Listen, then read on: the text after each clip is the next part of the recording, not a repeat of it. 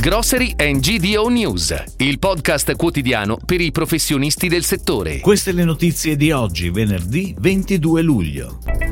Nel carrello più dolci freschi, integratori e acque aromatizzate. La rete Carrefour raggiunge quota 1500 punti vendita in tutta Italia. La filiera al centro del report di sostenibilità 2021 di Amadori. Codecrai Ovest. Michele Poliseno eletto nuovo presidente. Conad implementa le soluzioni e-commerce in partnership con Intema.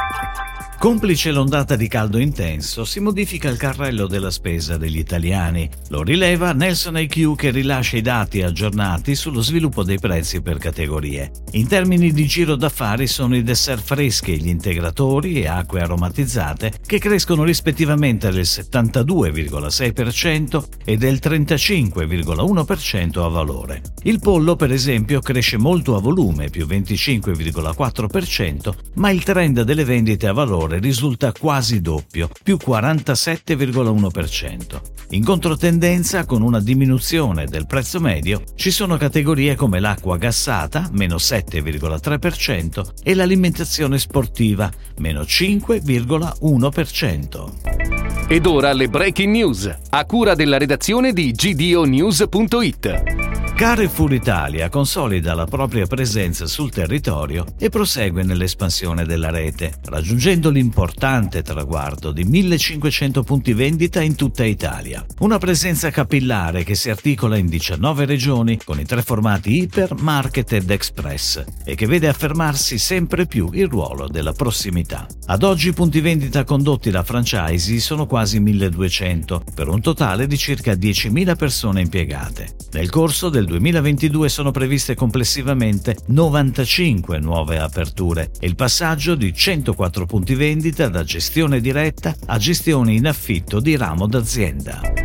La comunità Amadori, fatta di dipendenti, allevatori, fornitori e partner, è protagonista del report di sostenibilità 2021. Il report è il risultato del coinvolgimento di diversi ambiti e diverse funzioni aziendali e ha l'obiettivo di consolidare la relazione con gli stakeholder dell'azienda, condividendo un progetto e ponendo le basi per affrontare al meglio e insieme un mercato difficile. Il report di sostenibilità 2021 di Amadori punta sulla filiera integrata e certificata e sui benefici per i consumatori.